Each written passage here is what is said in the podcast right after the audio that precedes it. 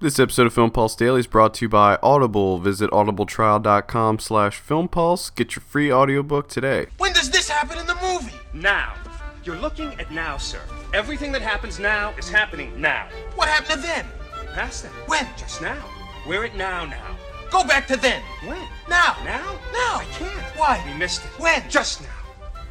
When will then be now? Soon. How soon?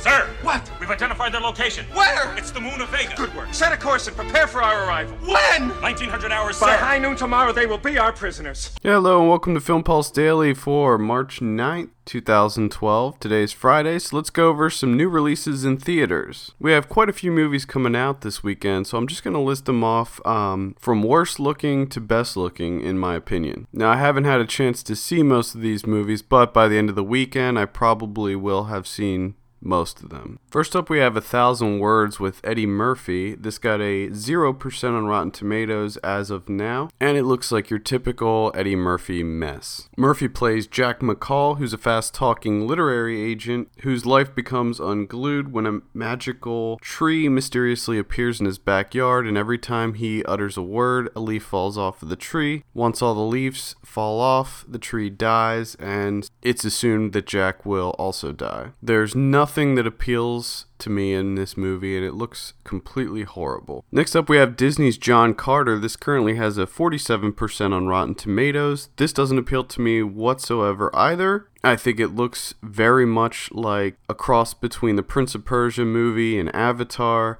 I know that it's based off of a book that's over 100 years old, and has become quite influential with the sci fi genre. However, I still don't think that it looks appealing whatsoever. The special effects look pretty mediocre, and although I like the director, this is his first live action movie. He directed Finding Nemo and Wall-E, which were great movies, but I don't know if his transition into live action is going to be a good one. Next, we have Salmon Fishing in the Yemen. This is opening up in select cities this weekend, and it stars Emily Blunt and Ewan McGregor. It seems like kind of your typical romantic comedy type movie, although it does have an interesting twist with them trying to introduce salmon fishing in Yemen, which doesn't sound entertaining whatsoever. This currently has a 61% on Rotten Tomatoes, so it looks like it might actually be pretty decent. Then we have Friends with Kids, another romantic comedy starring Adam Scott, Jon Hamm, Maya Rudolph, Kristen Wiig, and Chris O'Dowd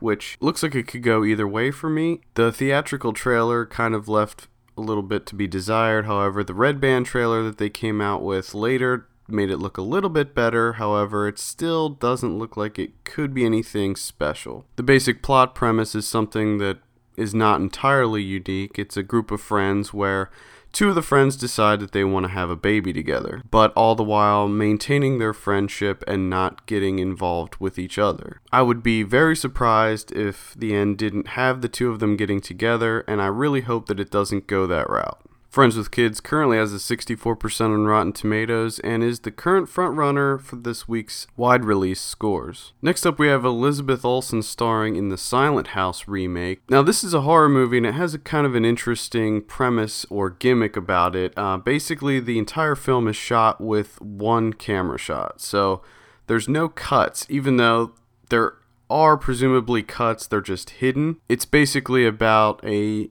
young girl who goes to a lake house with her father only to be terrorized by an intruder. Although I haven't seen the remake, I think it's safe to assume that the plot is very similar. It's actually based on a true story. I have seen the original and I can say without a doubt that the worst part about the movie is its ending. From the early reviews I read, it seems like the ending is the same as in the original, and I think that that's the only thing that's going to disappoint people about this movie. Silent House currently has a 48% on Rotten Tomatoes.